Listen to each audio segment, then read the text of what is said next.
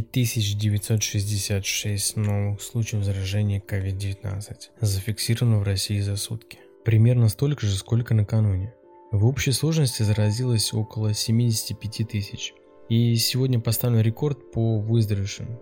Еще 682 человека, для которых вирус в прошлом. Умерли за день 66 пациентов. Борьба с коронавирусом – фронт, на котором есть жертвы и герои, которые отдают этой борьбе себя целиком. В Петербурге скончался врач знаменитой Елизаветской больницы, анестезиолог Сергей Белошицкий, который работал там более 20 лет.